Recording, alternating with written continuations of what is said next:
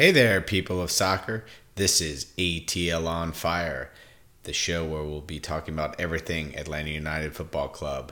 Sit back, buckle up, enjoy.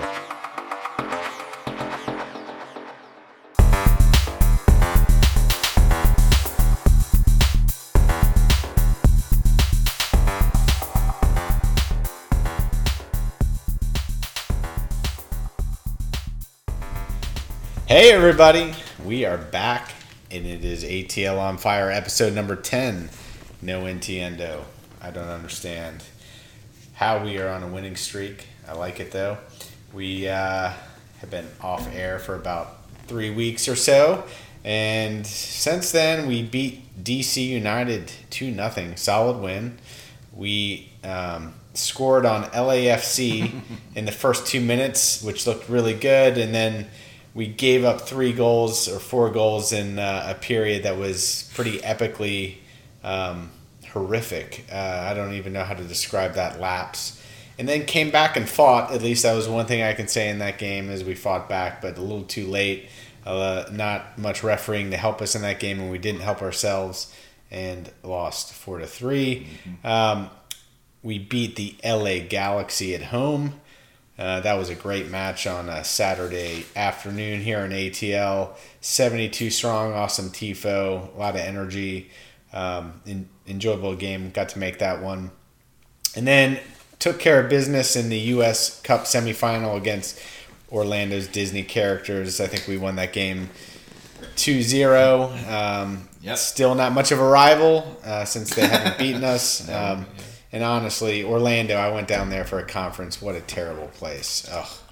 they have Disney World. Come on. Yeah. Who doesn't love Disney? I don't love oh, Disney. Okay. I'm not Fair there. Enough. And so then, yeah, and then we're, we're uh, on the heels of this podcast, probably, in my opinion, maybe one of the best games we've put together this season and should have done better.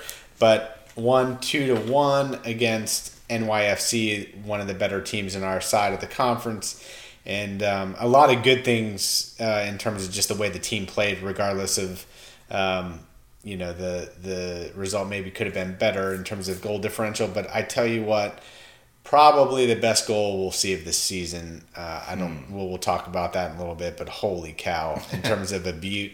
I would put that up against most goals uh, over over the uh, the last five years that I've seen in the MLS. Yes, special. So, Dave, Thanks for joining again. A little more mobile with a leg today. I blew my back out today in the middle of the day, so uh, Enrique, our guest, may have to help us with the re-pour on the wine. But how you doing? So, uh, just gonna reiterate our motto. We know a lot about soccer, um, a good bit about Atlanta United, and we're getting to know a little bit more about MLS these days. But we're gonna talk about it all.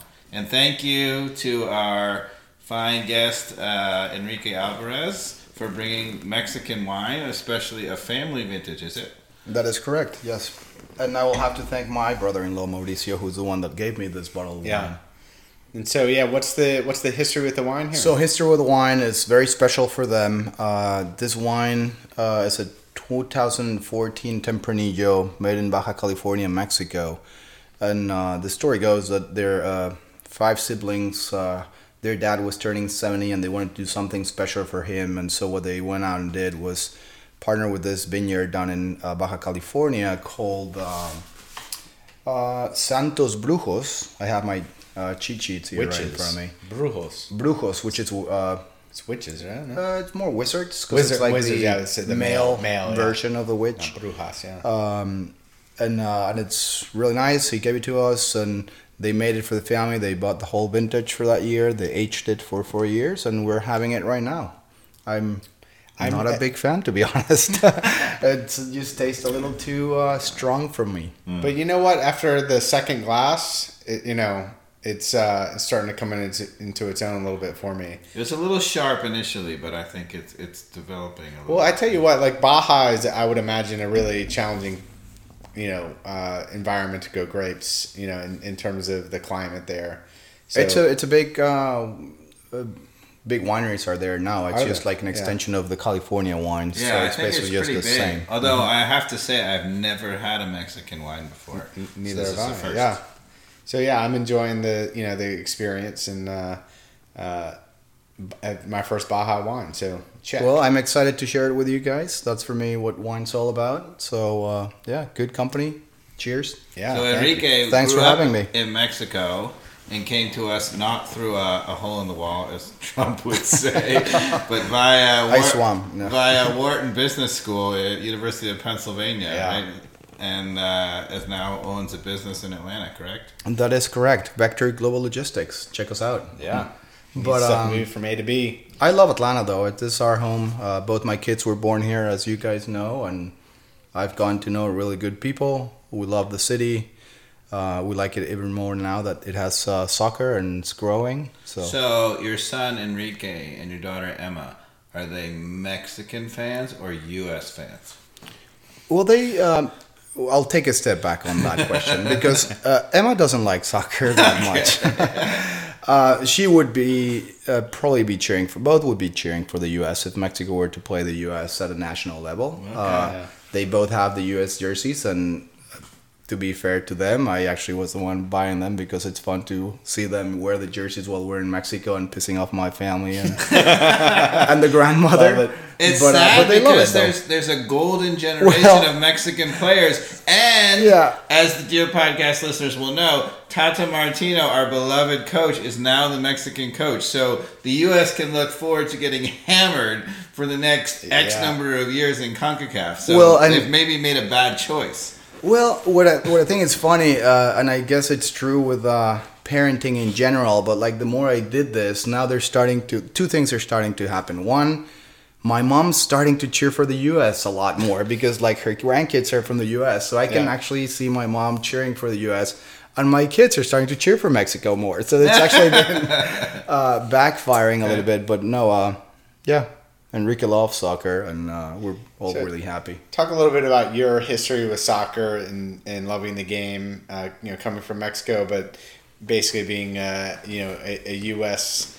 Uh, you know staple in terms of you know seeing the game from both perspectives. You and I have talked a lot about that, but you know, tell, talk about why you love soccer and how you became an Atlanta United fan. I have to say before you start, dear podcast listeners, Enrique, I think of all the people I've ever met in my entire life, likes soccer more than anyone.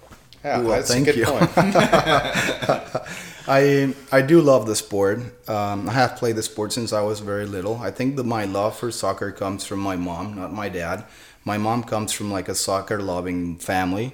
Uh, my mom's um, um, cousin is Manuel Lapuente. So they literally hang out with soccer players all the time. She went to the games all the time. So she went to the stadiums and became Do very you want to passionate. explain for the dear podcast listener who Manuel is? Yeah, so Manuel Lapuente is a very famous coach down in Mexico, and I think he actually became famous after he uh, coached the Mexican national team on a couple of World Cups. And uh, he used to coach uh, Necaxa at the beginning, which was a Mexican club down in Mexico City. And I remember, like when I was little, uh, with me and my other cousins and my brother and my mom took us to the stadium, and we used to be in the stands looking at Necaxa, who was never really a good team, to be honest. uh, but we were all kind of somewhat cheering for them because uh, because of Manuel Puente. But uh, my team's uh, Chivas, uh, also because of my mom. And I think just my love for the game comes a little bit from my mom, but I've always been more inclined to play it than, than really watch it. Yeah. Um, so I started playing very early on. I kept playing through college. I came to the States and started playing. And uh, sure enough, I wanted to find a way to continue playing when I moved to Atlanta. And um, through Victor Patenkimani uh, from school, they, he put me in touch with uh, Q, and I came to the uh, Sting uh, tryouts, and that's where I met you guys. So I've been Yeah, pretty. at Oglethorpe. pretty happy. I remember that. I remember the first day you showed up. But so tell us a little bit about um, your perspective of Mexican soccer versus, let's say, MLS. Well, um, Mexican soccer in general, I think it's a little bit slower paced. Uh, I think the MLS is trying to emulate a little bit of what the EPL is doing. And, and I've gone to realize that a lot of Americans here in the US watch the EPL and they kind of understand the way the EPL is played. And so some of them are trying to play that way, which is a little bit more vertical, a little bit more uh, physical, a little bit faster. Uh, whereas in Mexico, the game is for me a little bit slower. It's a little Mm-hmm. more like tiki taka. It's a little bit more possession, and uh, I mean we've gone through this like almost Yeah. Mm-hmm. every other Wednesday when we play together, right? It's uh, for me, it's really not just about running forward, but just keeping the ball, keeping the ball, waiting for that one opportunity to make a couple of quick passes and then shooting. How It's many, interesting, How many, the wait, hold on, hold on. Yeah. How many World Cups has Mexico won? Oh, zero. Okay, check. Just wanted to throw that out there. Continue. Oh, trash talking already. You know, Hey, it's interesting. How many the of Spanish, the U.S. one? Okay, sorry. Yeah. I think US. the U.S. will actually, and I'll. No, I will probably not say this because was- it's in the podcast. But I think the U.S. might end up winning the World Cup before Mexico. You know, I was going to say that too. I would have said that. You know, if you had asked me a year ago, two years ago, I would have said for sure that's true. But Mexico A has a golden generation. They have terrific players. Yeah, and no, they with Tata really Martino at the helm, they are a legitimate chance Yeah. in the next World Cup. Now, the craziness is the next World Cup and what's going to happen Qatar, with Qatar and when it's going to be held and- and no it's now it's, it's not going to be held It's it's, going to be a winter world cup and it's in the middle of the season they're going to take disaster. a break it's it's craziness so how that's all going to go down but i was thinking not playing in south america where the south american teams have a huge advantage and you not playing in europe per se Right. in this crazy it midwinter break, mexico could win Yeah, it could be right? anyone's it could be anyone and Mexico's talented. Like Mexico's soccer history is uh, goes a lot farther down than the U.S. probably, Totally. uh, with all due respect. And I think like just Mexicans in general have the one sport that's soccer, similar to here. You have football, you have baseball, you have basketball. It's a little bit more diluted, and uh, and I love to see like soccer growing in this country because I not only love the country but I love the sport. And so it's uh, going back to your question. I think Mexico has the talent. I think in Mexico's case, it's a little more the mentality, Yeah. uh, the winning mentality, and then just believing in ourselves and the fact that we could do it. It's what's kind of like keeping us from winning the World Cup. I think if we had a little bit of a better mentality, which probably the younger generations will definitely have, and especially with a good coach, we could definitely. Well, uh, the U.S. has be this better. like naive mentality that we would belong and we should win it all. And Well, that's Mexico good, though. has this history. I know, but have that's a good mentality play. to have, though. Um, Well, Yeah, it's you served know, us well. you you know, La Liga MX, which uh, Dos Equis for you podcast listeners who don't know how the X is pronounced in Spanish, Equis, uh, La Liga MX is, uh, you know, it's it's one of those leagues that you know I think um, you know, definitely has an advantage over uh, you know the the MLS because of the the longevity that it's had in terms of uh, probably three times the amount of years in terms of the, the league's history. I think uh, Probably. roughly, uh, but also the fact that they can pay players three Right. times the wages, and that's where you get the talent differential. Is the fact that they're as a league, it's healthier in terms of the wages it can pay its players. So you get naturally a better talent that makes it more competitive, and so that makes it tougher in the Concacaf and all these other competitions for us to be able to. This to is an them. interesting segue. Actually, there's the collective bargaining that's going on right now in MLS, and one of the things they've said is that so MLS, quite rightly, has been very strict in collective bargaining about all these salaries and things, and they've done that because they tried, of course, with the Cosmos and all the the you know the original leagues, right? To have everything, and it just crashed and burned. And so when they started the league again right after the '94 World Cup, the MLS, they were very cautious. They were like, "We've got to build slowly. We we cannot do it." The league, of course, has progressed now, and nobody thinks that MLS is folding tomorrow. It's just growing and growing. The crowds are bigger. Obviously, Atlanta United fans, you know, seventy-two thousand. It's crazy. But what's interesting in the collective bargaining, they've started to argue that look, they need to to basically let off the reins a little bit and allow the salaries to grow a little bit so they can compete, for example, against Mexico. Yeah. It's um it's an interesting take on the salary cap and just the wages in the different leagues. But for Mexico, as you guys have said it, it's very established. Uh, salaries are pretty high. I think they're actually too high for the for our own good. And the reason I say that Too high for too football? high, Come too on. high for football because what's happening in our country, and I think it's slowly changing, but really, really good players that are younger are getting paid so much they don't want to go to Europe. Chicharito went to play for Manchester United at a pay cut. So the thing in our league is so they're getting so well paid and they become such great stars in Mexico that it's hindering them from playing in the best leagues in the world, which is the Europeans.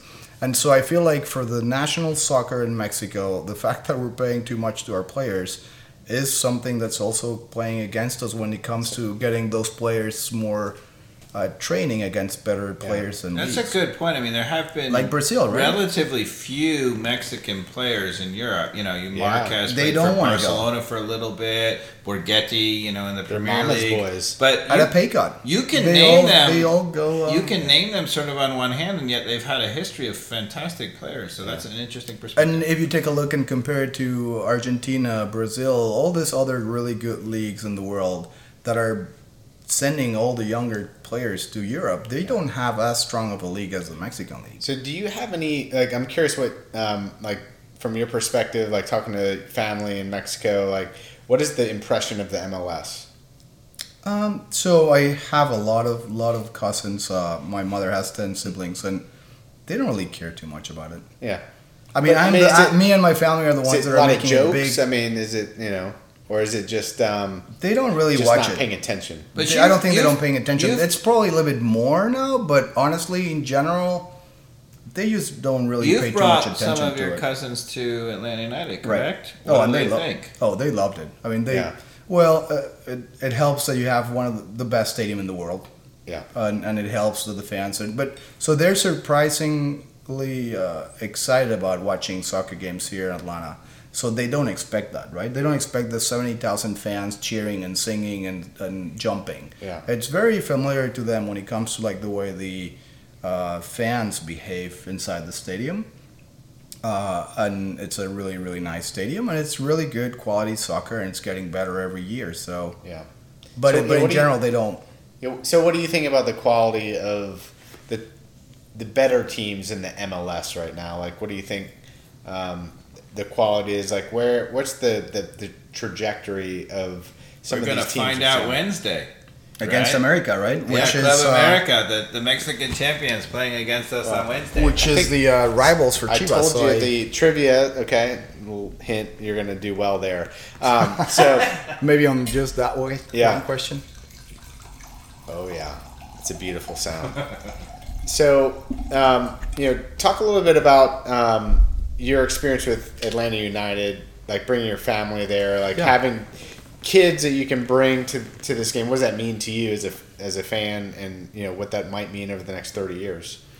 So I, um, when uh, I remember, I have family in Texas. I have cousins in uh, in Dallas, Texas, and I remember the 1994 World Cup in the U.S. and I was there for the summer, exactly during the World Cup, and I thought it was going to be great because I was in the U.S. and the World Cup was in the U.S. yeah, there were games in Uh, Dallas too, right? There were a couple games in Dallas which I didn't go to see, but but it was on pay per view. I mean, I was like turning on the TV, very excited. The World Cup was going to be on. I'm like, no, it's pay per view. So I literally had to convince my uncle to pay for the games. I'm like, Yeah.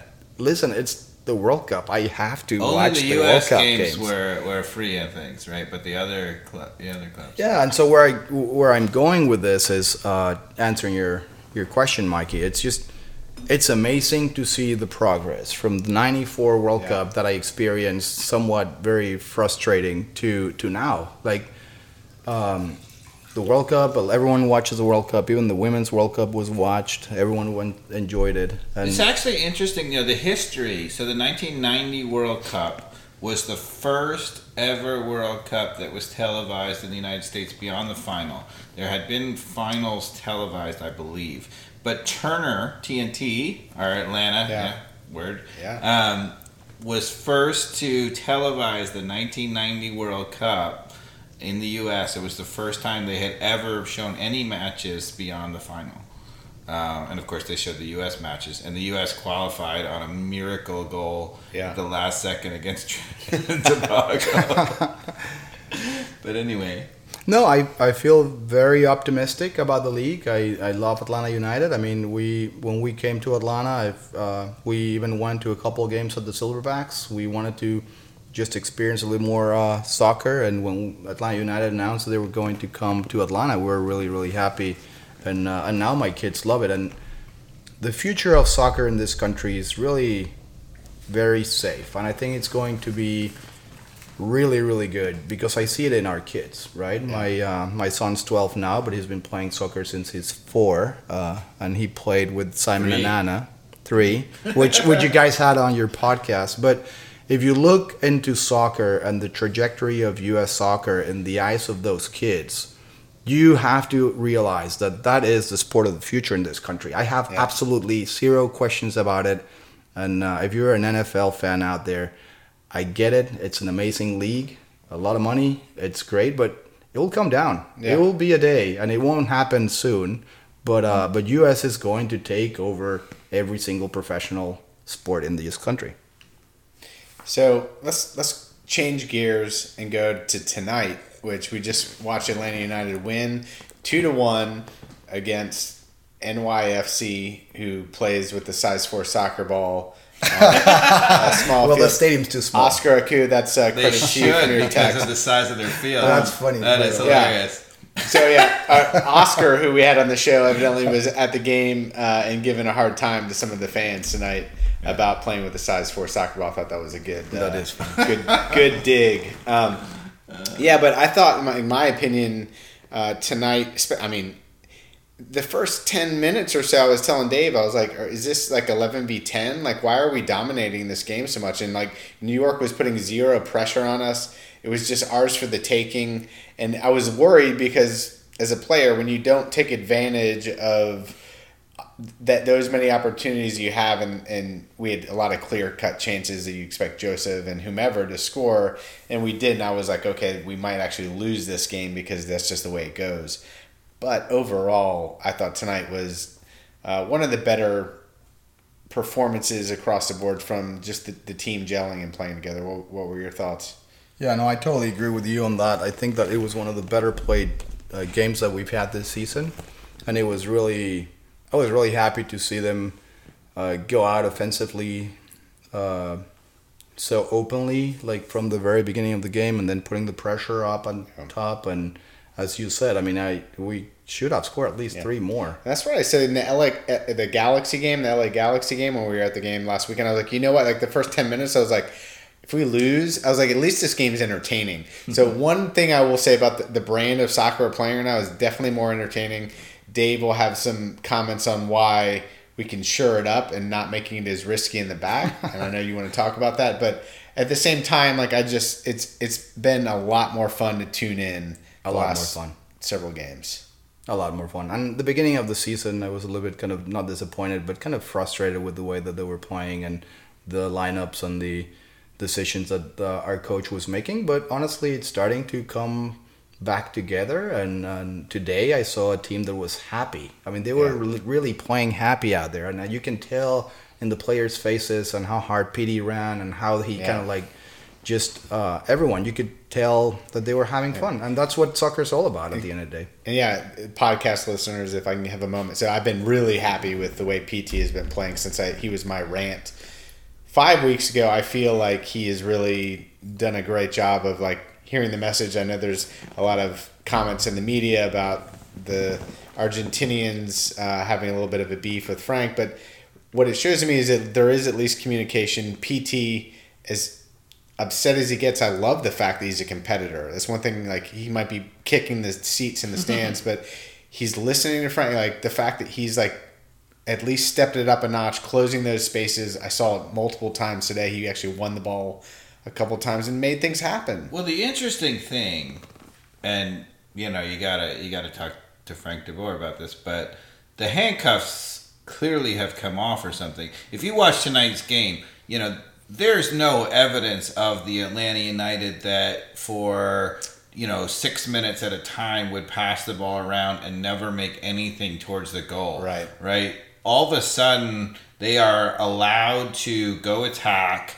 and make mistakes. And actually, Pity, who does make mistakes, and Yeah. De Boer was famous for, you know, he's ruining our game by making, you know, mistakes. Right. But he clearly feels comfortable now to go out and try things and make mistakes. And you, you could see there were moments when he tried something, it didn't come off. And then there were moments a few minutes later that he tried the exact same thing and it came off. And, you know, all of a sudden, boom, you know? Yeah. So Um, whatever has gone on in terms of, I mean, so we've talked a lot, and we can probably we will talk tonight probably a lot about tactics, but um, forget tactics. For whatever reason, De Boer has freed the players from this sense that if I don't maintain possession, then I'm in trouble with the coach. That's clearly gone. So that's a good segue into. Um, since I don't think I have a rant this week, I'm going to pass it over to, to you, Dave. In terms of tactically, there's a lot going right in terms of I think what's happening up front now, which was at the beginning of the season more of the concern. Like, how do you play Pity, Josef, and Barco? I feel like they're understanding their spatial relationships better. Um, in the back, uh, I know Dave, you've got one major kind of rant with the way that Frank is maybe using like Remedi and in combination with Nagbe, who are great players but it's like setting up, setting them up for success for us to be able to push forward and keep that pressure, but also be secure in the back. So, do you want to kind of rant on what your thoughts are and how we might be able to change that? Well, one of the things that was impressive last year when we won the title, obviously Tata had an attacking philosophy, and it was you know pedal to the metal, let's get it to Almiron and let's go. Um, but one of the things I think people forget actually the first year we had Carlos Carmona mm-hmm. and who would sit in and protect the back four and then he left to go back to Chile and people forget like the first game of the second season when we got annihilated at Houston mm-hmm. 5 mm-hmm. 0 or whatever it I remember was that. a little bit of a rough start we didn't have anybody and actually so um, Tata made some tactical adjustments with starting with Larentowicz, but actually the thing that changed, in my opinion, Atlanta United into a dominant side last year was the acquisition, which was mid-season right. of Remedi, and no one okay. knew that guy's name. It was like, who's this guy? Yeah.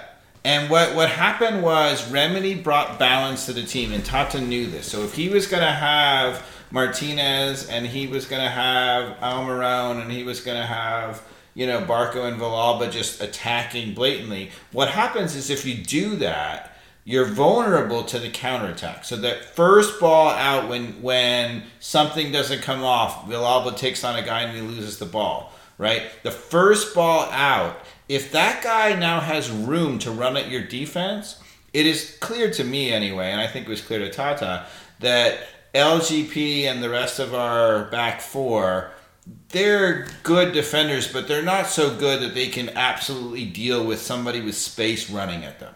And so what happened was midway through that season, Remedi came, and Remedi's job was just to basically take up that space. And Remedi was always on the guy on that first outlet ball. And so, as much as we attacked and as much as we looked fluid offensively, as soon as we lost the ball, you know, we weren't so vulnerable. Most of the time, we could do that. And what happened was, you know, one of the things that Tata did was pressure up top. You cannot pressure if that outlet ball is not covered because as soon as Martinez or Villalba or whatever chases up the wazoo, if somebody plays to an open guy, it just relieves the pressure. And we talked about this like uh, a couple of weeks ago on the podcast. There was a there was a play that famous we went over and over and over yeah. where they worked the ball around the back and then there was an outlet ball and nobody was covering.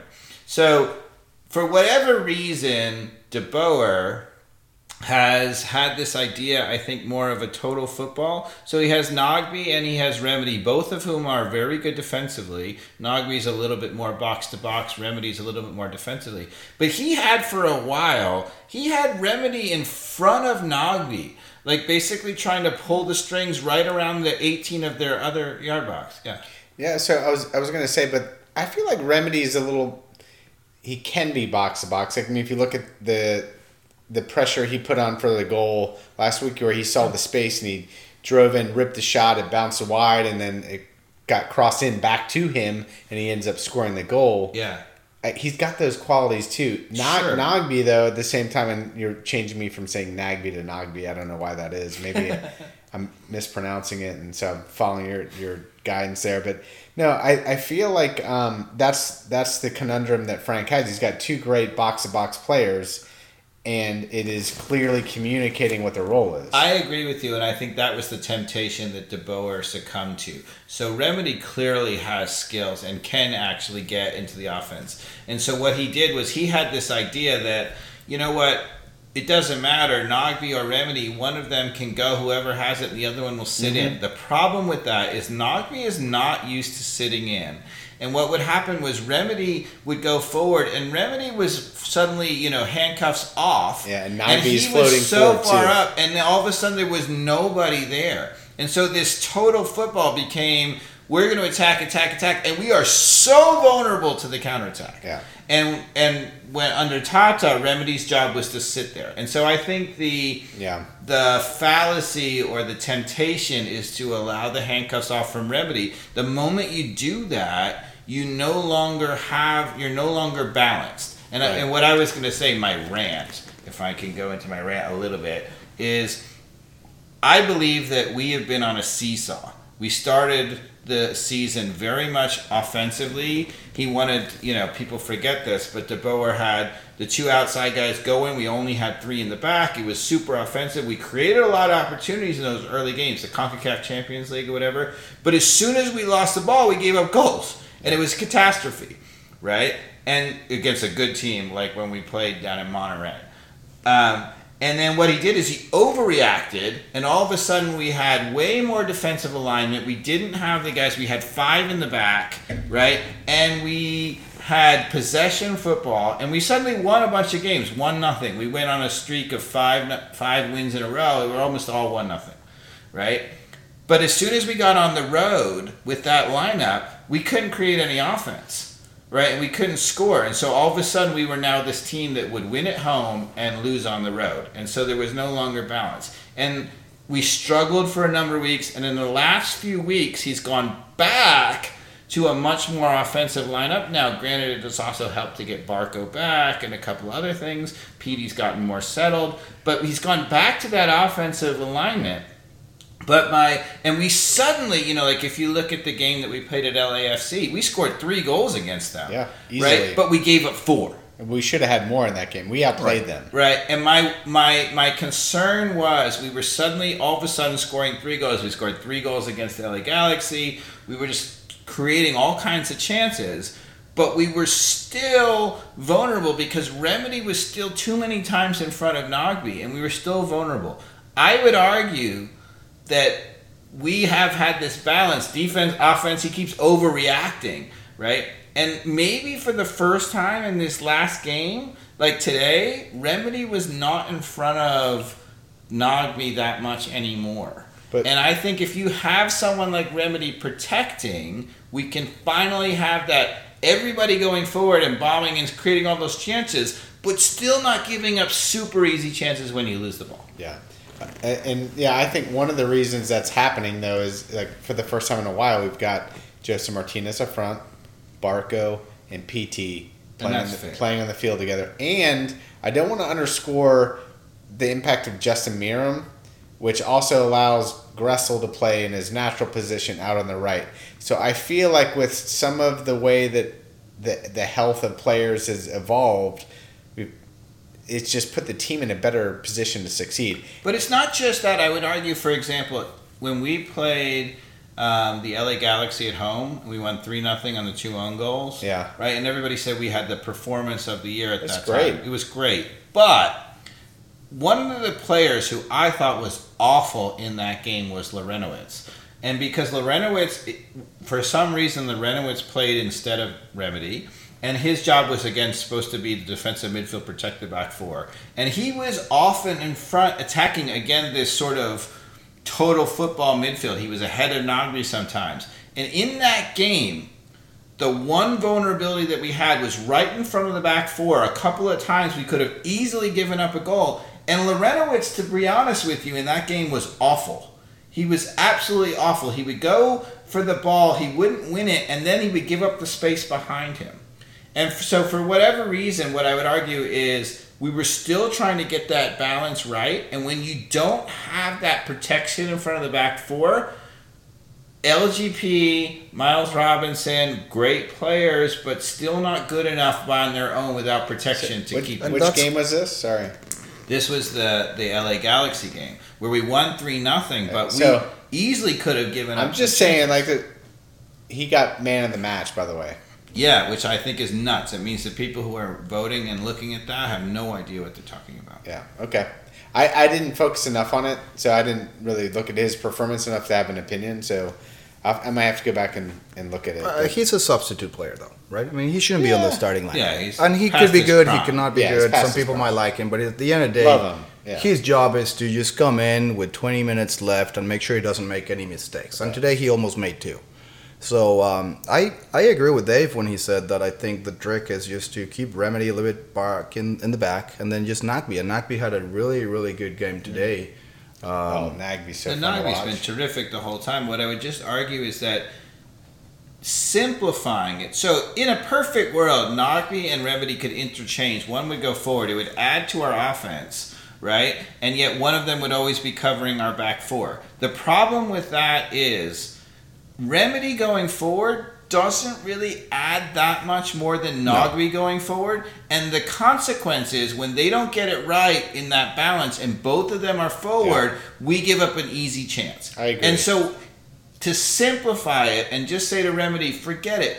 You don't need you offensively. I know you can do that role, Yeah. but we don't need it. We need someone protecting our back four. Let Nagbe control that, and you sit. Yeah. which is the role that Parkhurst was playing back in the day, right? I mean, he kind of Well, like it was Remedi down. all last year who was Yeah, it was playing Remedi that. That all was last year, exactly yeah. what Tata was and, doing. And with him. Parkhurst planted the flag in the back and read the angles. I um, and one of the other things that you said that I totally agree with you, Mikey, is uh, Meram.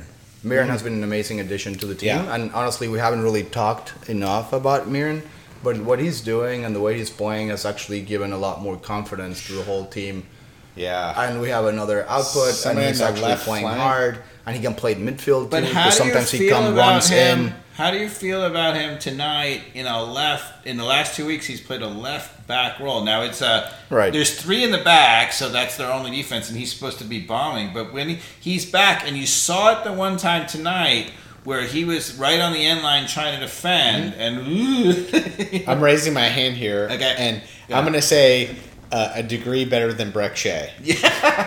Well, but I'm, Which is better. That's Dear the other thing. podcast listeners, there is nothing that's easier than to be a degree better than It's a degree Brexit better- defensively. defensively he's a degree better Yeah, than okay. Brek Shea, and he's able to put people on their back foot. I mean, he's schooling people in that corner of the box and putting crosses in. Yes. Unlike Brek Shea. And then Sorry. you have Gressel on the other side, which is amazing too, because all of a sudden it doesn't have to come all the way through the right; it could come Yeah. from the left. and this was it could come the Tata's, right. you know, philosophy. He had Garza and later in the Yeah, season that's what Garza was bombing doing. down the side, and he was That's said it was Garza was worth doing. it to give up those chances because they were creating things. Correct. And Meram is at least creating things. Brek Shea was up there all the time.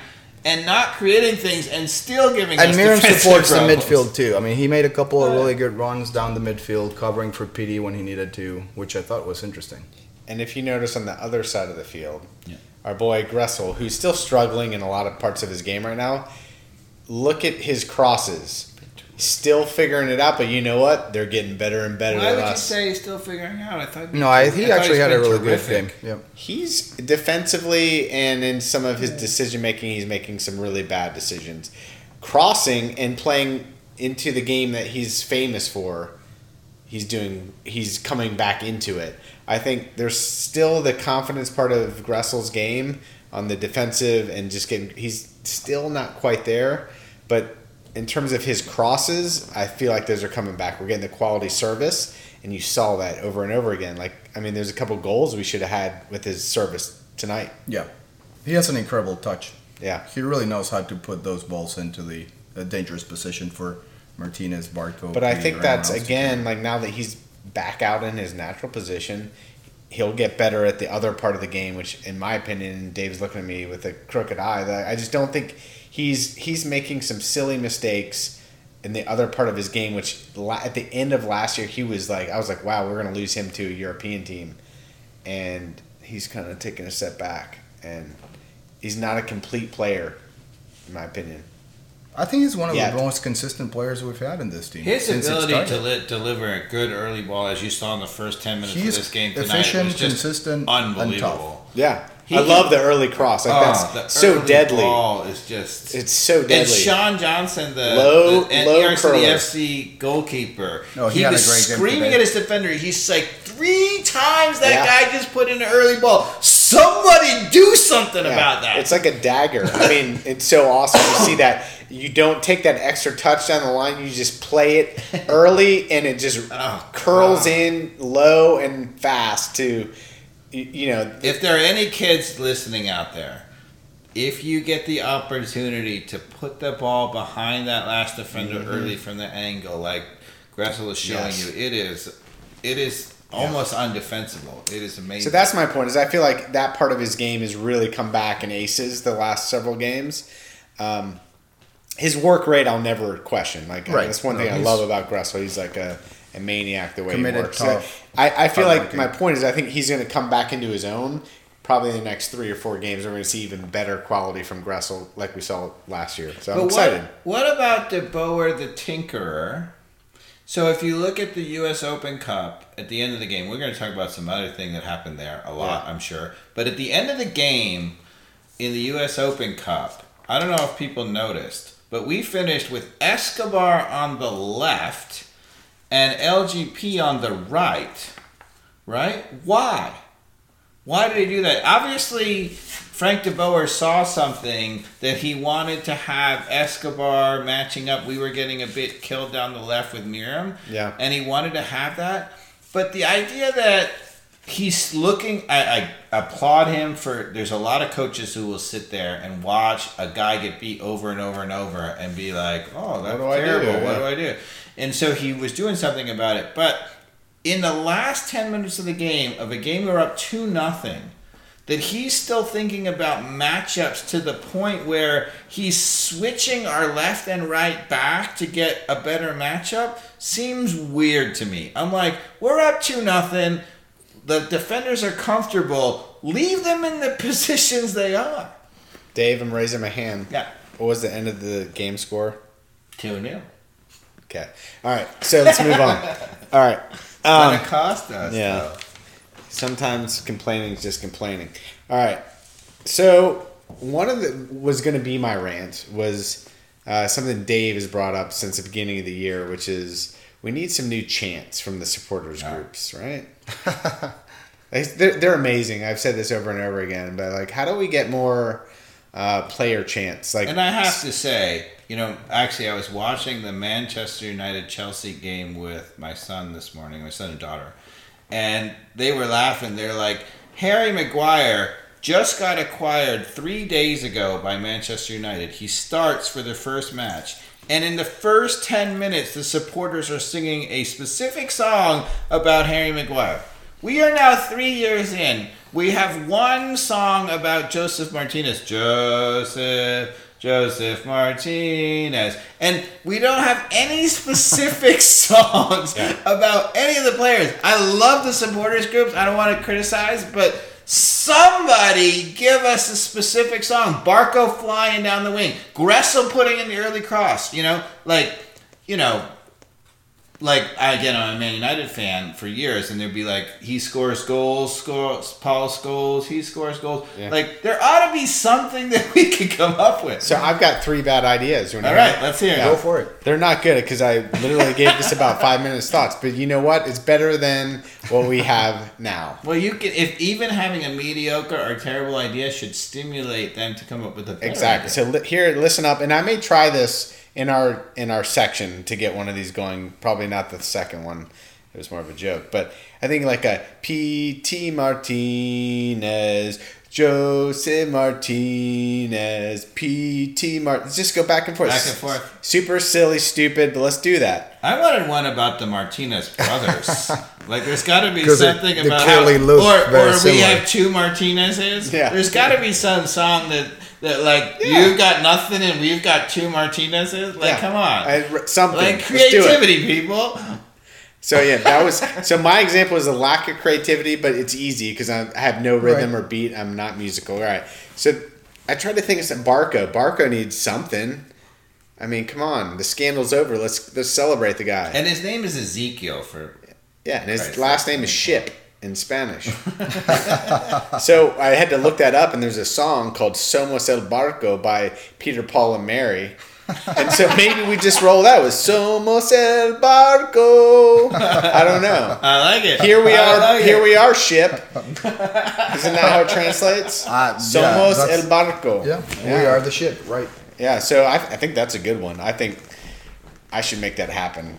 And next game, I got one more ticket to the game. I got What's one more. the uh, Yo no soy marinero, soy capitan? La Bamba? So the Yeah. Capitan. That's Yeah, La La Bamba. Bamba. Right. Yeah. That could be an incredible song, El actually, Barco, because he's the ship. El Capitan. That is it. You nailed It's it. actually a very good one. We should probably. That might uh, be number one. So you know, a guy that's under celebrated who is just.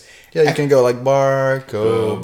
Barco. One thing I love about Barco, Barco, Barco, Barco. One thing I love about the Atlanta United fan base is I do think they appreciate Nagbe in the way that he oh, he runs the show. He's a great player. So good. And that's what's cool. It shows this so, the, the soccer IQ of the Atlanta supporters. That like, when Nagbe gets it and he just possesses and he turns and shifts it to the other side of the field, the fans cheer and I'm like, yes, that is like it's so brilliant and it's game changing. His ability to consistently turn a guy when facing his own goal is astounding. And he doesn't lose the ball. No. much. So, like without he has losing an the ball. amazing So I talent have of a new thing the for the Atlanta United his feet. podcast. When he does that, we're gonna sing this: "Nagbe on fire, Nagbe on fire." Yeah, I think we can like make it. that happen. All right, so those are my three ideas. That's all I we like got. La Bamba the most, actually. That's actually a good That idea awesome. that came from like La, Dave la, la, la, drinking la wine. Bamba. more That's it. anything That else. is amazing. We're going there. Barco, Barco.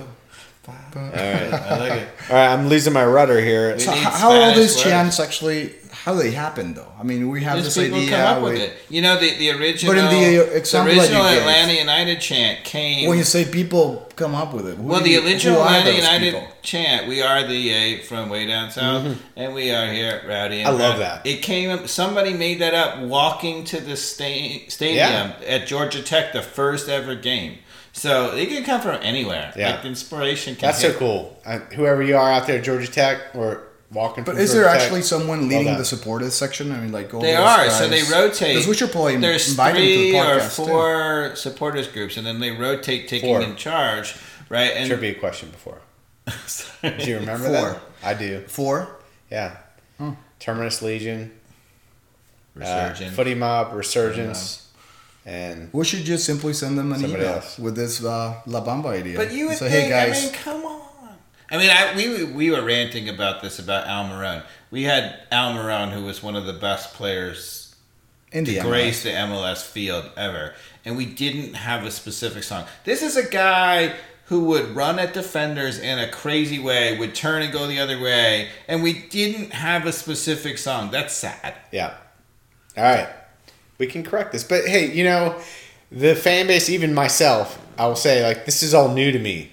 It's all new. Yeah. We actually Well, it's have, all new to everyone We actually here in have a soccer right? team. That's what makes cheering it for us. fun. It's it's it's cool. So let's fix this. All right. Um, let's go to the headlines. Um, so there's been a lot of talk the last couple weeks um, where some of the Argentinians have been upset with De Boer, and like what's awesome is we're five and one out of the last six games. A dear podcast Winning solves a lot. I have to say that I think that Enrique and Mikey Dobbs and I, we probably argued about this last night for about an hour. A good hour. oh, well, do you want to go there? So I wasn't even going to go that specific, but you were talking about the Barco substitution. Let's Yeah. just jump there. Let's jump there. Yeah. Barco substitution, uh, forty-eight minutes. This in. is my rant. So, so my my difficulty with the DeBoer at this point, I think tactics wise, we're getting closer to where we need to be. Um, my worry about it, I think you know, a week or two ago, DeBoer came very close to losing the team. agreed. And that my worry is that he sees himself for what I think he's a player's player. Like Yeah. he, you know, he he talked about, for example, how the South Americans like the day before a game to just you know goof off and Yeah. have a you know light session. Yahoo and he Sports didn't like that yeah. to begin with, but he put that in. So that's great. So he clearly gets along with the players. They love that. you know, what what bothers me is that he still insists for whatever reason, whether it's tactical or stubbornness or whatever. It's on- stubbornness. on- I think it's. It, I think it's the. Um, it's where he came from. It's, it's his roots. But he makes some decisions that are like, I'm the coach and I get to make these decisions. So the decision, dear podcast listener, was in the U.S. Open Cup, which is a big match, and I would say for for De Boer, with the future being unknown, the chance to win the U.S. Open Some Cup, which gives you a Champions League berth and a trophy, is huge. And once you get to the semifinals, you know you got to grab that with both hands. Yeah. So that's a big match, right? So Barco is is coming back from the injury. For whatever reason, he decides that Barco can only go 45 minutes. And we can talk about it, but I think De Boer is very conservative about injuries, and that's fine, right? But the first thing that was weird is if he can only go 45 minutes, the classic thing to do would be to bring him on with about 30 minutes to go, right? But he decides to start him, and I guess the idea was to sub him at half. The reason why you don't do that normally is because if you make a sub that's unforced, that's planned at halftime, for example, now you only have two tactical subs left, right? And it's a little weird to do that. But anyway, he decides to do that. The, he revealed afterwards that he was planning on bringing him out after 45 minutes. Fair enough, right? Here's the problem. So instead of taking him off at halftime, which would be planned, and everybody, the whole team should have known about it. They're like, Barco's going off tactically. We should be ready for that. Everybody should have known about that. He brings him on in the second half. And then three minutes later, in the 48th minute, brings him off. Okay? And when he comes off, his body language is kind of negative, but he accepted it. Yeah. But then what was on television was Escobar was standing closest to him, was screaming obscenities at their own coach on the field about it. And that tells me two things, right? It tells me that the players were not prepared for him coming off three minutes into the second half, and they were not happy about it. And what I would argue is, regardless, and we can talk about all the reasons why he may or may not have done that, right? But whatever the reasons is, he did not communicate well enough, and he created what I would call an unforced error. An unforced error is in a game that you ultimately they were up one nothing at the time. They ultimately won two nothing, a big win, a positive positive. To have a situation where a player is screaming at the coach on the field, that's a problem and it's an unforced error. Whatever he did, he didn't communicate enough, or there's some history there. And and I and I think that you can say that Escobar should not have reacted that way, but for whatever Completely reason, he reacted that way, and that is a problem. It's an unforced I don't know that's a problem. I think you want your boys to have your back, and I actually think it's a good sign. Yeah, the, Barco's arguably the most exciting, energetic player in the field. Like Josef Martinez after after that goal tonight. Holy shit, that was amazing. Um, it- well, let's talk about that in a second. By the way, but um, but uh, yeah, you know, I I think you know, especially Escobar is a young player. He's got his his his boy Barco, who's back. They're probably buddies, and he's like, he, "You're right." De Boer did not communicate correctly, and this is not the first time he's not communicated correctly. So I agree. I think De Boer is a bad communicator, and as long as De Boer improves on his communication and recognizes these moments, and so that's where I'm going to go with our argument from last night. Is I think hopefully De Boer can continue to realize he is making these unforced errors. To your point, because they are. I think they, they are. I think he might be looking out for Barco's best interest because he's worried he might get injured again or he's not fit enough to go. Like whatever it may be, but he's doing a poor job of communicating to the rest of, particularly the Argentinians who have voiced their concerns. I think that's clear. So again, don't forget this is the first year De Boer has coached this team, who is an Argentinian birth team from Tata. Yeah, I, you roll your eyes, but you know what? But you have to realize that players. You have to realize that players are people too, right? Yeah, I and get- what I don't understand about De Boer is he seems to do things like almost like the players are robots and they're never Yeah. going to react to things. And so he should be able to do what he wants tactically and not have to worry that the players are going to get emotional about that, which is Well, you're- naive. Ahead. Well, and before I even answer or get engaged into this argument that we've had yesterday, and I agree, we actually spent a little too much time talking about this already. So I'll try to make it brief. But I've been critical about De Boer. Mm-hmm. I've been critical about the style of soccer that he came in, and so I actually wanted to do a little bit more homework and just try to understand where he's coming from. Try to really understand why he's doing what he's doing, and then Bring so I went in with my son. I have a couple of cheat sheets here that kind of Oh, trying to understand Frank the research here on the podcast. Well, But and I am really sorry, since I'm the guest, and a beloved uh, guest, we will allow you to do whatever you And want. I'm also an ex-consultant, and I like to kind of dig into data, and I feel like it's actually the only fair thing we can do to De Boer right now because it. it's. I understand your point. I don't see this as a problem. Okay. I think we cannot highlight this as a problem. This could actually be like a positive thing, probably a non-first error, probably, but not necessarily a problem that we should address further than than what we've already done. But if we just take a little bit of uh, time, it will be very brief, but comparing uh, Frank's experience to Tata as a player, right? So Tata started Newell's Old Boys, then went to Spain at Tenerife, then came back to Newell's Old Boys, then Lanús in Paraguay, where the same club that Almiron was playing for, mm-hmm. Then Newell's Old Boys. So, so we're comparing Frank De Boer's As players. playing career Playing. versus Yes. Tata's. playing And my reasoning, my thinking here this morning was, well, let's just get to know these two coaches that we so mo- Yeah. so often compare, right? It's fair, Let's compare them as players first, then as talked about coaches. that. interesting. Go We Yeah, ahead. haven't as coaches, right? that, so please go ahead. Yeah. So, as players, because I really think that if you're a player your whole life and then you become a coach, and you're carrying all this experience that you're going to somehow see reflected in your soccer style, Yeah. right? Because you were different players. I mean, he, uh, Tata was an attacking midfielder. Newell's Old Boys, then Lanús in Paraguay, then Newell's Old Boys again. Then he went to O'Higgins, a Chilean club that I've never really heard about. Then he went to Barcelona, and this is where my son and I were really excited. I'm like, no, wait, it's the Barcelona in Ecuador. It's in Barcelona and Ecuador. it's okay. a Barcelona club. Whoa. It's a soccer team down in Ecuador. We're like, all right, Go well, Tata. Yeah. It's kind of We're like, li- it's kind of like Versailles, Missouri. right. It's kind of like the uh, yeah. Outside of St. Louis, where I went to college, there was a city called Versailles, St. Missouri. Louis. It should be Versailles, of course. Yeah, But Vers- right. Okay, go ahead. and then uh, and then he appeared. He played for the Argentinian national team, and Yeah. we're excited to understand that. And he appeared once, What Okay. Once. Better now, than any Frank- It's a lot better well, than no, listen, majority. Tata, if you're listening to this, I would love to uh, have any professional soccer experience. But Frank de Boer, uh, defensive player, his whole time, his whole life.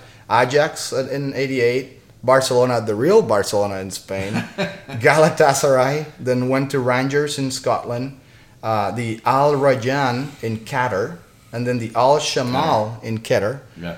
And then uh, he played for the Netherlands, and as we all know, he was one of the best Netherlands players of all time. So he actually played for them 112 times and scored more than 10 He's got that goals. famous With his twin brother. with yeah, Ronald. Ronald. Uh, He's Ronald got the de famous kick in the Yeah. World Cup where he launched that ball to Right. to um, um, Dennis Bergkamp. Dennis Bergkamp, who collected it one touch out of the air and Yeah, just nailed but it. that ball Against that De Boer, Argentina. De Boer played, and that was Yeah. That Oh, game was incredible. gorgeous. That was a great Argentina side, too. Yeah. It was, but like that goal was incredible. Yeah. Anyway, Um, go ahead. So that was as players. So of course they have different baggage as a player, and then uh, as coaches, like the coaching experience. Of course, you have Tata, who's a, a more uh, established coach, and uh, and this is from the later assignments that they've had to the earlier assignments that they've had. Tata, of course, now coaches the na- Mexican national team, but before that coached Atlanta United, Argentina uh, in the Copa America then Barcelona, and I think like one of the reasons he ended up uh, coaching Barcelona is because he placed uh, second in Copa America. Then Paraguay uh, in 2011, also second in Copa America. Then he coached Newell's Old Boys, uh, Cerro Porteño down in Paraguay, Libertad down in Paraguay, Colon down in Paraguay, and he's had over like 16, I think 18 years of coaching experience And Enrique, where's this going? this is going to this. Uh, I really think that uh, Frank de Boer's not as experienced as Tata.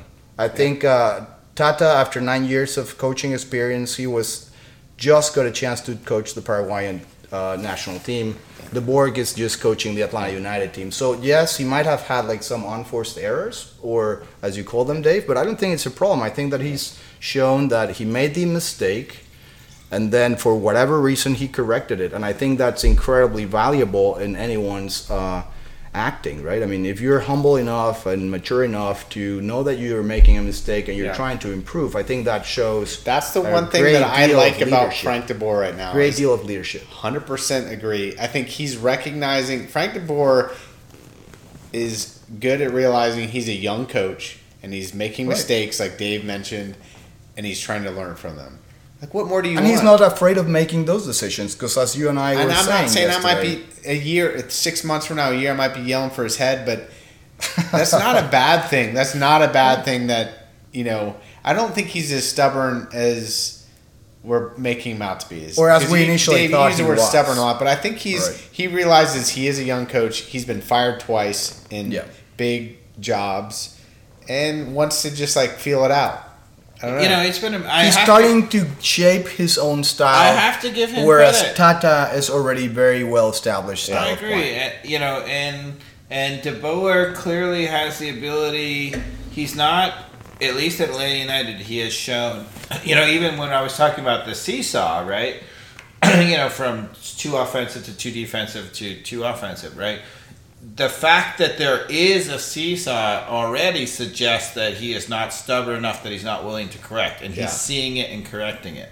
There have been some weird things with matchups, Totally. which I don't get, and he seems to have this over reliance on individual matchups and styles. Like, you know, even at the beginning of the season when he was talking about when he would play Miles Robinson and not, or when he would play Parkhurst, and he would say, well, you know, depending on how physical or big the the forwards are on the other team. That's and I always was like, how many scientific how many times does Barcelona not play Piqué because they have some matchup Right. that they don't like? Or how many times did, you know, I mean, how many people vary their back to based on I think it's just very against? analytical, and I've Yeah. never met the guy. I think he Yeah. he has all this data. He's over analytical about things. He's probably thinking too much about certain decisions, and he's just trying to fine tune to a level that soccer doesn't really allow it. It's more And something you could do in baseball or in some maybe other sport. Maybe the players are helping him. Like when he was at Ajax, he he was coaching all of these, you know, really young kids who were so devoted to the system, and so that kind of analytical style might work. But once you get in the real world, I would argue, where not everybody's come through the same system and will do anything you want to do like robots, right? You have to deal with kids Right. from South America, you have to deal with players from, you know, wherever you realize that oh, uh, I actually have to be adaptive. So one thing I will say, like as well, I feel like I've seen more openness to him putting different players in than Tata. yeah, he's Um, more willing to make. There's, there's more rotation, and so as far as Barco and the sub, we can yeah, right. I agree. Communication error probably on his part. Brought in Andrew Carleton, who he's shunned pretty hard. Uh, clearly, since the passport incident, was able to get was basically able to get you know so funny. 43 minutes of soccer. What did you think of Andrew Carl- Carleton's performance? You know, Andrew Carleton put in a good shift. I mean, uh, you know, I was again a little surprised to say like when when you bring off Barco and you put on Andrew Carleton, a lot of pressure. You make it be- sort of like as if it's not as important a match, and I was a little bit surprised that you would do that. I understand that The a lot of match. a lot of coaches treat the early rounds of a cup like, yeah, we're gonna whatever. But once you get to the late rounds and you have a chance to Yeah. win a trophy, have he knew at that Orlando match that if they win, they get a home Yeah. match for the final with a chance to get back in the Champions League no matter what. You know, I, it was a weird moment to do that, but in fairness, That's my Eddie Murphy. Well, but you're talking Aha, about the work again. The aha, question was, how do you there's the think spoon. Carleton? There's the spoon. I think he was giving Carleton the moment of like Wait. the psychological moment of trust because it was an important game, and he let him. And, and I felt like Carleton. He didn't have a great like he didn't do anything like amazing, but he held his ground. Because that, pretty that well. was the question, though, right? Focusing on Carleton's performance, not why he agree. ended Carleton up. held his ground and I, pretty well. to answer So the what did you think of his I thought he was up and down. There were a couple Okay. times he gave the ball away just Yeah. crazy, where he was he was trying to do too much in the midfield. He would try to make a cut and whatever, almost like Pity was originally. Uh, and I think that's because Not you enough know, minutes. I mean, he hasn't had a lot of minutes. And he wants to show he can do something, right? So when you do that, you have a tendency to go for the the home run ball every time because you're not comfortable. Yeah. And I'm fair. You know, I don't criticize him for that, but he lost the ball a couple times in bad spots. But on the other hand, he chased a lot yeah. and hard. he, was making runs a lot. You know, I Yeah. thought the commentators on the U.S. Open, co- Oh, they're criticize awful. them, but They're you know, You're Carleton gonna do it anyway. Carleton comes in two minutes into the game, and they were, you know, they They're were like, looking "Oh, for Carleton for Orlando is to score." it's a brilliant move by De Boer because Carleton is making so much more runs." I'm like, he's been in the game for 90 seconds. Right. Yeah. He Right, better like- be making a lot more runs. How could you say that at that point? It was, it was a little flabbergasted. Before we move on to trivia, we're going to move to Cat's Corner. You ready for this, Dave? okay, I don't know what's coming, but Well, it's pretty ambiguous to me too, which is this whole new rule in the global game of soccer where the goal kicks now do not have to leave the 18 before someone on your own team, so Brad Guzan can kick it to LGP two inches from the six yard box to his foot and he can continue play. Um, this has not reached the MLS yet. I don't know when it will. I'm trying to educate myself. Maybe you don't know, Dave, but they started in the Premier League. started the Premier World. I mean, today they started with that rule. That wasn't the first tournament to do it, but they started. The whole league is going to do that. I, I'm so glad you brought that up because I don't. So I mean, yeah, edu- what what does that mean? What's a reason? The Okay. point is, is what does So- that mean for the game Yeah. potentially? Why would they have done this? Well, yeah. So for years, I think it's historical. So on a goal kick, the ball has to leave the box. Period. So anybody who would touch the ball within the box, it was just a do-over. And actually, I love the. I don't know if I mentioned this on the podcast, but last year I was watching a Barcelona match, and I wish I could remember who it was, the left back at Barcelona. Um, but Barcelona was facing a lot of pressure, and um, Navas maybe was in goal. I can't remember, but he played it out wide, and the other team had already set up their press and was clearly whatever. And whoever it was, the left back um, for Barcelona, did something that I was just floored by which is he looked up the field, saw, oh my God, we are, this is a terrible thing to depress. And all he did was step inside the box and touch the ball, right? And then the referee ruled that that was, of course, illegal, and it's a redo for a goal kick. So he took all of the pressure off. It was ah. brilliant. Ax- I've never seen that. And That's actually, so when I was cool. coaching, I said to my kids, because uh, you know, I'm That's like, I want soccer. IQ right there. Yeah, I'm like, oh my god, it's so brilliant. impressive. I'm like, I want to play out of the back, but any you know any coach who wants to play out of the back, you want to play out of the back unless they are totally set and you're just going to put yourself under unnecessary pressure. So I said, look, we'll play out of the back, and if you ever feel, I said to my players, if you ever feel as a right and left back that you're looking up the field and you're like. I don't want the just ball right now." set and it's terrible. just step inside the box and touch it. It was brilliant. Anyway, you can't do that anymore because they changed the rule. The rule now is that offensively, any player can receive the ball. It doesn't have to go outside of the 18.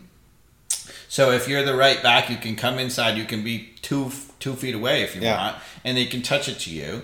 And the Can, only can rule the opposing team come into the 18 at that point? no, the the opposing 18 has to start outside of the box, and the moment it's played, they can enter. They can once it's played. and they can they can win the ball without it ever leaving the box, which didn't used to be true. It used to be that if you kicked a goal kick and the guy stepped inside the box and Won and- it, yeah. and intercepted it, if it was inside the box, you just got a do over. That's that Yeah. was illegal. You had to stay out of the box.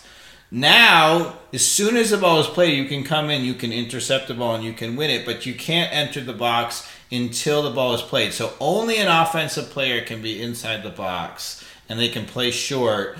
But then the the defensive player has to be at the 18.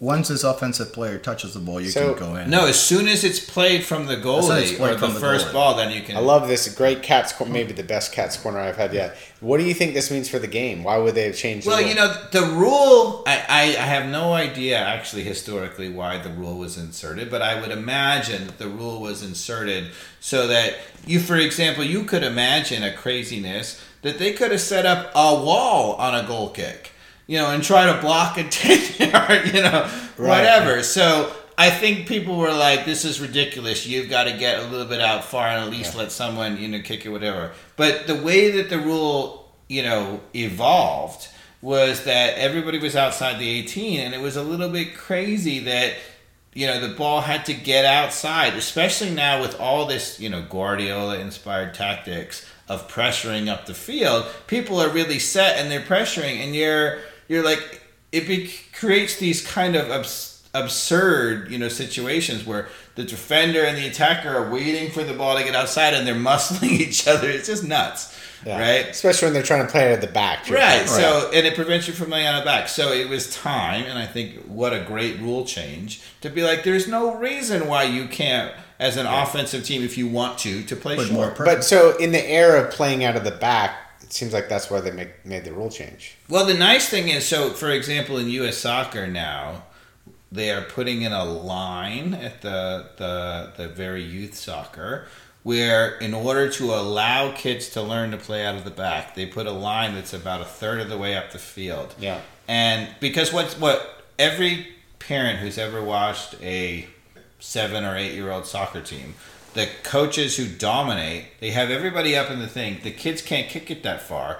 They intercept a goal kick and they go in and score. So U.S. Soccer has put in a line about a third of the way up, and everybody's got to back up out of the line, and they can't come in until it's played. Now, I think that's a bit extreme. I think actually the, the more simple way to do this is to say, what, you know, the offensive team doesn't have to play out of the box. And this new rule change should actually get rid of the reason for having that line in youth soccer. Yeah.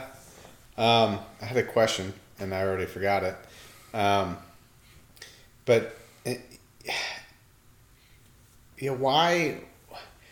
What does that mean in terms of the ability to move the game faster? I guess. I mean, it does seem like it might speed up the game to be able to To me, not it- have Brad Guzan just kick it over halfway and just be out of bounds another throw. Well, again, coming back to Atlanta United, there's been a couple times I felt like we've been s- super stubborn, and when the defense has been totally set and trying to pressure us. For example, last year against the Red Bulls, where we went into the Red Bulls under Tata, and it was awful. And a couple of times this season under De Boer, we have tried to play out of the back when it was clear that the defense was set up to pressure. And all we've done is made people make obscene passes under pressure. And not to give us an offense, but just to get us out of the back. And we lose the ball, and then they get a shot and they score. Oh, I know what I was going to So, how does this rule roll out? Like, how do these rules roll out from the Women's World Cup to the MLS to the EPL? They played with it in the Women's World Cup. Right, I know, but like, how do they Yeah. decide? Okay, well, there's this new rule that's by the governing body, which I'm not going to tell who that is because it's a trivia question. Um, oh, I was about to say it. Don't say it. Um, I should have said it. don't say it. Um, so once it's decided, like, how does that roll out by league? How does the MLS decide? Okay, since the governing body says this is the rule, we're going to adopt it at this date. Well, And what they do is actually the governing body that shall not be named. Um, I think you'd be surprised. I think you might actually get it wrong. By the way, oh. So But- please do say it. so they will they will test they will test it, and usually they test it in a couple of ways. They test it in certain leagues. For example, VAR was first tested. One of the leagues that was early tested was MLS, uh huh. And now it's been adopted universally across all of Europe's leagues. And the same thing is true with youth. Starting this season, right? Yeah, this is for example, the La EPL is doing it this year, but we've had it for two years, right? Um, but they also will test it in youth tournaments, so there'll be an under seventeen World Cup or an under twenty World Cup, and they'll test it there and see how it works. All right. I think we're about ready for trivia since I'm teasing that out there. Anything else to bring up that we haven't talked about on this podcast for trivia? No, I think Yeah? trivia. All right. Let's go. Trivia's gonna be good. Enrique, I'm never gonna be ready for trivia, anyways. So No, go this- ahead. this one I don't know. Podcast so if you listeners. get seven out of ten. You'll walk out of here with a free bottle of wine, um, and nobody. That's good nope, because he walked in here with a bottle of you did, and That we would mean I'll break that. even. That's awesome. There's some hard ones and there's some real softballs in here, so I think you got a chance. All right. Well, as long as I have a chance. chance, I'll All try right. my best. First one. Go for it. How many MLS goals does Pity Martinez have this season, including today? He didn't score today. I know, but I'm saying like including Including today. today, if in he case you had score. in case you had to count, I am including today. So one I of the things a hint, that. he Uh, didn't score today. well, thank you. I Didn't score today. I was paying attention. Um, well, uh, there's no uh, multiple choice question. No, this is straight up. Damn. How many Um, goals? I do remember that Pity was struggling with scoring, uh, and so it wasn't the first games because he was kind of like very dry at the beginning of the season, and he made a big deal out of his first goal. So it would probably have to be less than five. Did you see the great head ball he scored against DC That was a nice one. That was his Oh best yet. Yeah. Less than five. in and- Less than five. So I'll go with um, three. Two. Oh, So only had two goals so and close. four assists. Unless So he had an close. assist tonight. Did he have an assist? No. So two goals, four Ah. assists in 21 games. Yep. He said 21 games and only two goals and four assists. So he's got a lot of work to do. No, So in even though he played phenomenal in last five fairness to Pity, he's had at least one, maybe two called back. Yeah. And he's hit the post. I mean, he's He has hit the post more than two times love. uh, for sure. Just go on the record. I'm loving the way he's playing lately. Okay, He's, so that he'll was start. he's He'll very start fun scoring soon watch. enough. He's been a, very He'll fun start to scoring that's soon a the rough start, years. 0 for 1. Yeah. Hey, it was only one goal off. Um, I feel like this is a softball. Yeah, well, right actually, Go you ahead. know, on the podcast, we've been very generous. Hey, I was so close. That be No, like go at ahead. least I don't- a half a point for a No, goal no, off. I don't want your pity. pity Martinez. this is an easy one too. I Treat think. me at least like Simon and I. as a- Alright. What year did Minnesota United enter the MLS? They entered the same year that we did. Okay, so what year was that? Uh, it was three years ago. So what's the year? That was. This is trick What year is it now? 16, 2016. Is that your final answer? No, Just- 2017. 2017. All right, we'll give it to you. Same year as Atlanta United. Thank All right, we'll give you that. Thank you. That's that's the uh, right. the Baja Vino working on your behalf. All right, so one and one.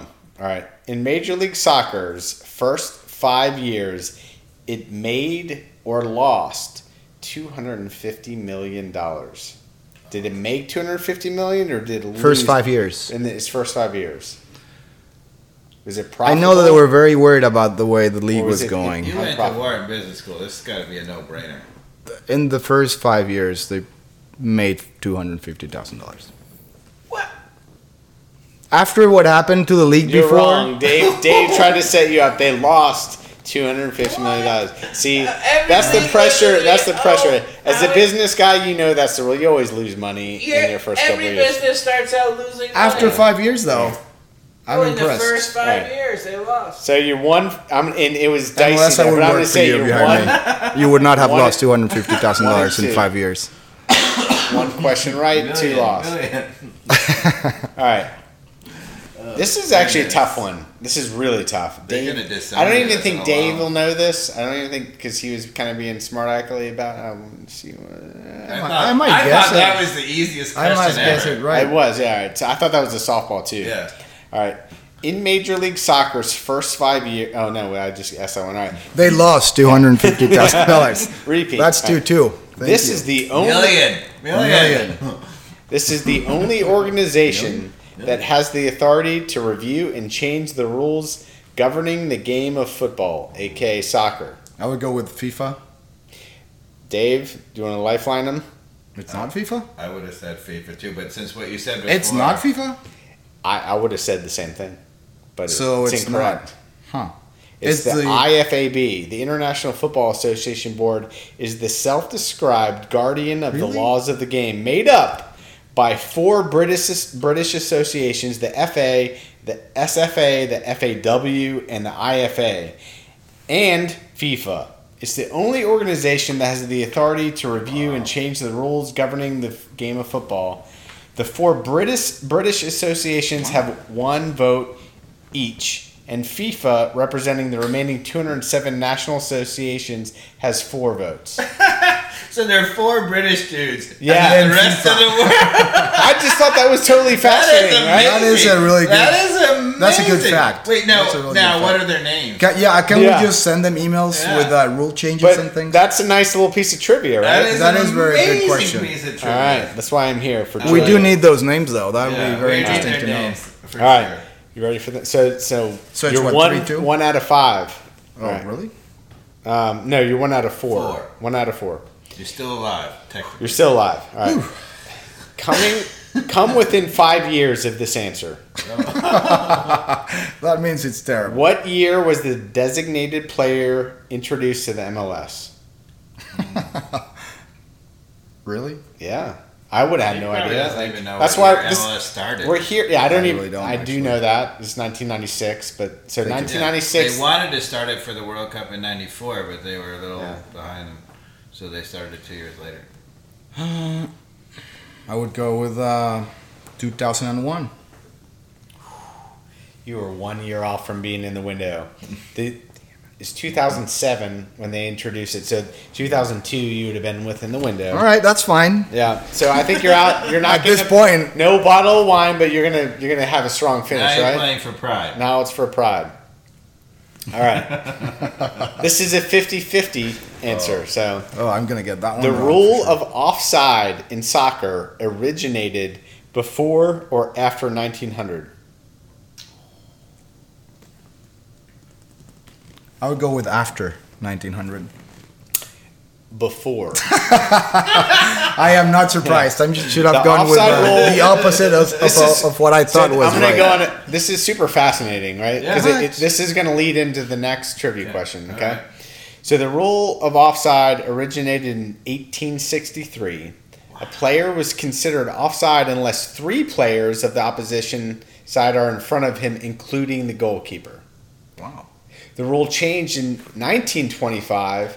A player was considered offside unless two players of the opposing team were in front of him, including the goalkeeper when the ball was touched. That must have been really hard then. All right. And we talked players. about this on the podcast because everybody thinks you're if you're behind the last defender that you're offsides, but everybody forgets that the rule actually includes a goalkeeper. Yeah. So in these weird events, if your goalkeeper goes on a walkabout, Yeah, walkabout. field, then Then you there's can still be off, two players. You can be offside even though you are in front of the last defender. Yes, it's weird. So if the goalkeeper is like moonlighting, Right. On those corner kicks that they send the yeah, keeper to. and Uh, there's only one player back, he's offside because there needs to be two players. So You might- that's you know That's a, probably not a a clever coach idea, from like Qatar or some Yeah. Clever country, you know, in the World Cup could probably take advantage of that in a key moment, a free kick, and have the goalkeeper just come sprinting out Yeah. and catch everybody offside. yeah. Be weird. So that would, that would be fun to watch, though. If you're a goalkeeper out there, please do try that. It seems feasible. So the most recent offside rule change, which was the concept of even or level, was onside, was changed before or after 1989. So even is onside was the rule that they made a change to. Was that before or after 1989? I'm thinking after.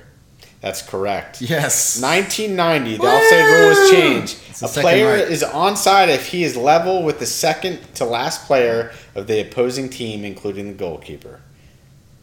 And so I think after the last podcast, they need to define what level is Right. as the next the armpit? generation of the rule. This is the wrist. We won't. If Did you, you see that in the Premier League this weekend the the technology? So they have a, a blue line and a red line. I can't remember which one's. doesn't defender. matter unless you know what what level is. Right. So I they- know, but it's they need what- to define what, think a- torso, what, what is the fair level is what they need to design in the next evolution of the rule. It's supposed to be your torso and upper body, and it was weird.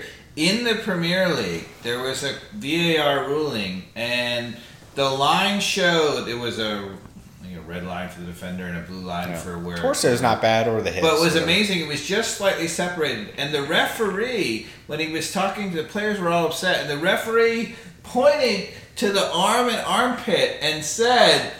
This part was offsides. It was amazing to see. It was like a very technical. That was offsides.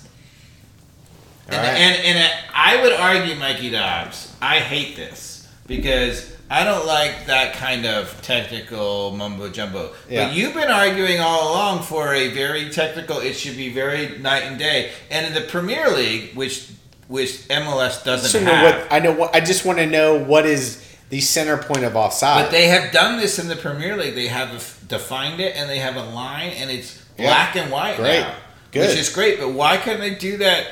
If England could have a blue and red line, why couldn't America? totally. Right? but technology. Well, I, I mean, Wimbledon. gonna get better Wimbledon tennis is the one who invented this, right? Yeah. That's why Well, I keep how referring come we've tennis. had VAR for two years Well, and we don't have a test- blue and red line? We're the test The. Brits right? are I mean, ahead of us. It's disgraceful. Oh my god. but you're saying that the We're- English have improved upon what we did. We're being the guinea pig of this association with Yeah. the four British guys. We've got and, Apple FIFA. and Google and Microsoft, and we can't come up with a blue and red line. And England, what do England have? A blue and red line. All right, Enrique. Question number eight.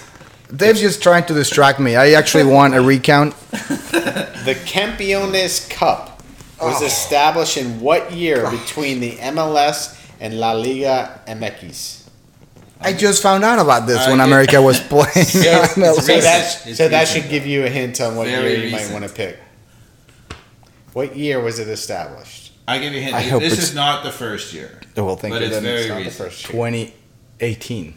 That's correct. Yes, thank you for that tip. And Tigres won the first one. Did Yeah. they really against so what it's, team? is the is Toronto. an annual North American soccer tournament consisted between the champions of the previous Major League Soccer season and the winner of the Campeones de Campeones Liga MX. Well, no, actually, so this is a good opportunity. Frank, you go ahead. actually should explain to us. So, which, to be honest with you, I still don't get. Mexico has like three seasons and a sprint season or But, whatever. stop. They have two. St- Oh, Okay. I'm giving away. You're going into the next trivia questions. Sorry. Let's, let's stop right Yes. there. Hold on. We'll, we'll get, I we'll really hope. Atlanta United right, wins So, let's the game on Wednesday. This is where I thought I was going to give you some softballs towards the end. Well, All right. thank you. This is a I'll super stop easy talking. one for you. The more you say, if it's you easy, miss the this, more. Uh, if you miss this, it's going to be embarrassing. okay, That's all I well, gotta say. thank you. Club America in Liga MX is based in what city? What's that? Club America in La Liga MX. Mexico City. That's right. They play at the Azteca That's- Stadium, and I really, really need Frank to beat them because I hate that club. now, all right. Enrique, where were you born? By the way, I was Atlanta born in Mexico City. So we why aren't you a Club America? Well, Mexico fan? City, when the time I was born, had four teams. It had uh, Club America, it had Necaxa, it had uh, Cruz Azul, and I'm missing one. I wonder if it was Nezahualcóyotl or one of the others. But anyway, so I there were four teams. My mom's family come from Guadalajara, and I really, the one thing I really like about Guadalajara, without making this way too long, is that they only hired Mexican players. So it was the only Yeah. club in the whole league Same. that didn't really uh, rely on foreign stars to play. Okay. So I kind of appreciated that and was supportive of that. So Atlanta United supporters, we need you. It's a home game. I agree. This is a kind of a silly tournament. it is a silly tournament. It's It's So not it's- a tournament; it's a game. oh, it's just It's a game. It's a single game. It's a It would be single great game to win it, between though. The champions of Liga MX and MLS are Atlanta United, who won in 2018, playing on August 14th at 8 p.m. Tune in or get to the game. All right. we should Enrique, go. Are we? Are you guys going? I am out of town. I would Oh, you're love out to of go. town. I would totally be there. I would, at any cost, be there. We Yeah. should go. And I'm having trouble walking, which makes. Yeah. You two are Well, so no. old. Hey, how about you get get a wheelchair? Have Yeah. somebody Oh, that would be have even somebody better. roll you. That might be the best We'll experience. get of your better life. parking spots. I'll drive Yeah. you, You should totally do that, Dave. and I'll push your Like, hey, wheelchair.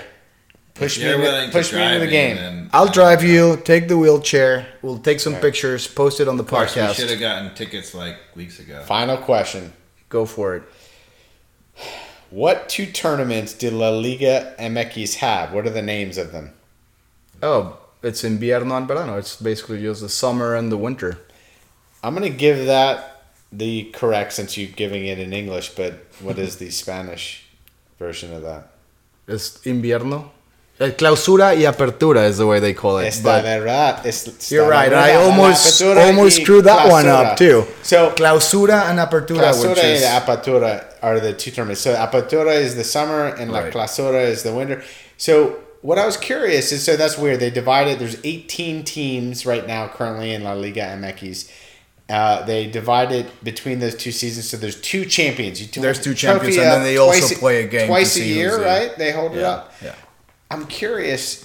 Does one of those trophies matter more than the other? Just No, I don't think it does. So they pretty were both equal? pretty much the same, and then they the the two teams that ended up winning Clausura and Apertura get a chance to play against each other to see who's the, the same champion team? of the champ. If it's the same team, then it's the same team, and they've won it. okay. And they don't Uh, have a game. no, they don't have a game. Oh. Yeah, interesting. See, that's the. And that has happened before. I think. Uh, Yeah. yeah. Most recently, I think uh, one of the Monterrey teams. I think uh, Club Monterrey America's did won it the most. They've won it 13 times to date.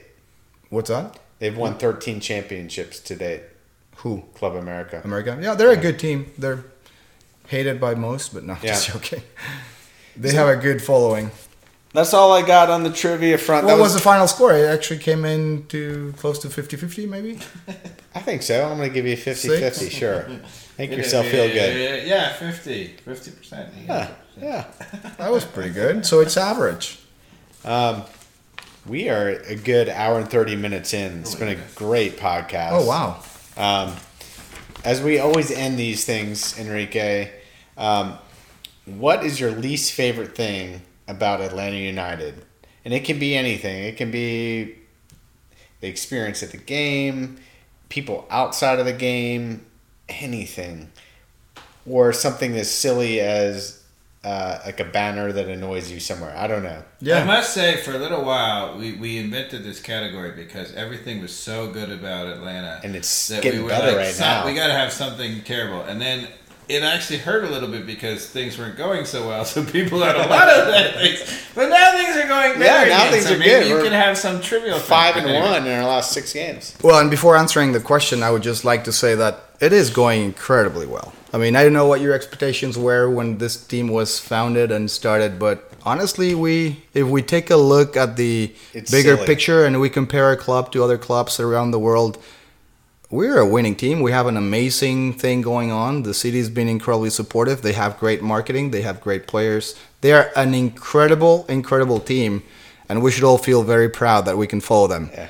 That said, Wait, shouldn't you put in a plug for the podcast now? ATL. on ATL on fire. Please continue listening to this amazing podcast, which is one of the other multiple great things about Atlanta United. Oh, I see. Now, um, to answering your question, though, I do have one thing, and it's just the fact that they made us sit down in the stadium. I kind of felt like I was one of the last guys that kept standing in that section, and all of a sudden, you all started sitting down. I get it because you're Not me. all hurt and injured and old, but Not me. Now, this is actually interesting. why So, did we sit wait- down? So we, we dear podcast listeners, we, we have very good seats. We're at right at midfield, um, overlooking the field on the opposite side of where the commentators are and where the camera comes from, and um, we're in the Cherokee section because of that. Um, and what's interesting is the whole stadium stands. Right, we stood at Georgia Tech. People are starting to sit a lot more. we stood in our section initially, but what started happening is literally our section. The section on the right stood, the section on the left stood, the rest of the stadium stood, but our section sat. And it's the one thing we hated about it. And we actually put up a fight to the point where uh, I don't know whether it was you that It was, was with us. We were was me. standing in one game, and some guy got so mad behind us The guy and right behind chucked us. a beer on us and got ejected from the stadium because we refused to sit down. We're like, look, the rest of the stadium is standing. Stand up. Yeah. So I, I So that's the one thing, and um, that's that's And what's Dear tough, what's listeners, tough about this thing, there's let a- you there's- stand up. Everyone That's in our the way you section's watch awesome, by the way. Like lately, they're let's stand up. phenomenal. Um, love the people behind us now. But there was like one game where like this, and I felt bad too because he was like an older gentleman And I who I would have had a lot of, I would have had a lot of respect for. If you have a yeah reasonable, Yeah, he was like a guy. I would have been like, "I'm so sorry," you know. He like, but it was an old guy. Like, I was standing and he like grabbed my he horse collared me from his seat. So if you can horse collar me, um, that's I was like, what? And I just wasn't expecting it. I was kind of shocked, and I was like, so at that point, I'm not being polite. I was like, all you had to do is be like, hey. I would have totally sat down for this. sense, right? Totally I mean, would have sat down that for this guy, and I didn't down even so know they he can enjoy sitting- the game. If it's a kid, if it's an elder person, if it's just an Yeah. injured person, I get it. But like in general, I do see that people that don't really have a good reason to start to sit down are starting to sit down, and I just want to let them let people know that soccer it's just a lot more enjoyable if you're standing up and you're shouting and jumping and So- cheering. I think this is the perfect ending to this podcast. I agree. Atlanta It was a United pleasure. fans, get up, stand up, Get stand up, up the stand entire up, time. Get up, stand This up. That been could be another chant, by the way. Get Stand up, up, stand stand up. up, Stand up Stand for up your We got a your player. rights. No, we got Alright. a player. Who's the player? Who stand for? Who could be fit into rights? Get up, stand up, stand, Stand up, up for your Miles. Gressel. Miles, Stand stand, up up, for your Miles. Miles. Miles. Yeah, I I, like it. We'll All figure right, it out. Thanks for listening, everybody. This has been ATL on fire. Tune in again. We'll be back. So Thanks, everybody. This has been an ATL on fire production. Hope you enjoyed. All right, soccer nerds. If you made it this far, jump on Twitter and follow us at ATL on fire. Our website is www.atlonfire.com.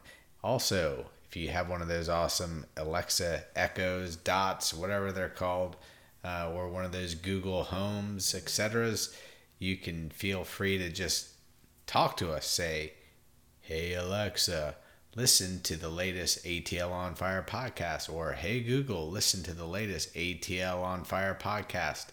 Boom. There we are. You're up and running.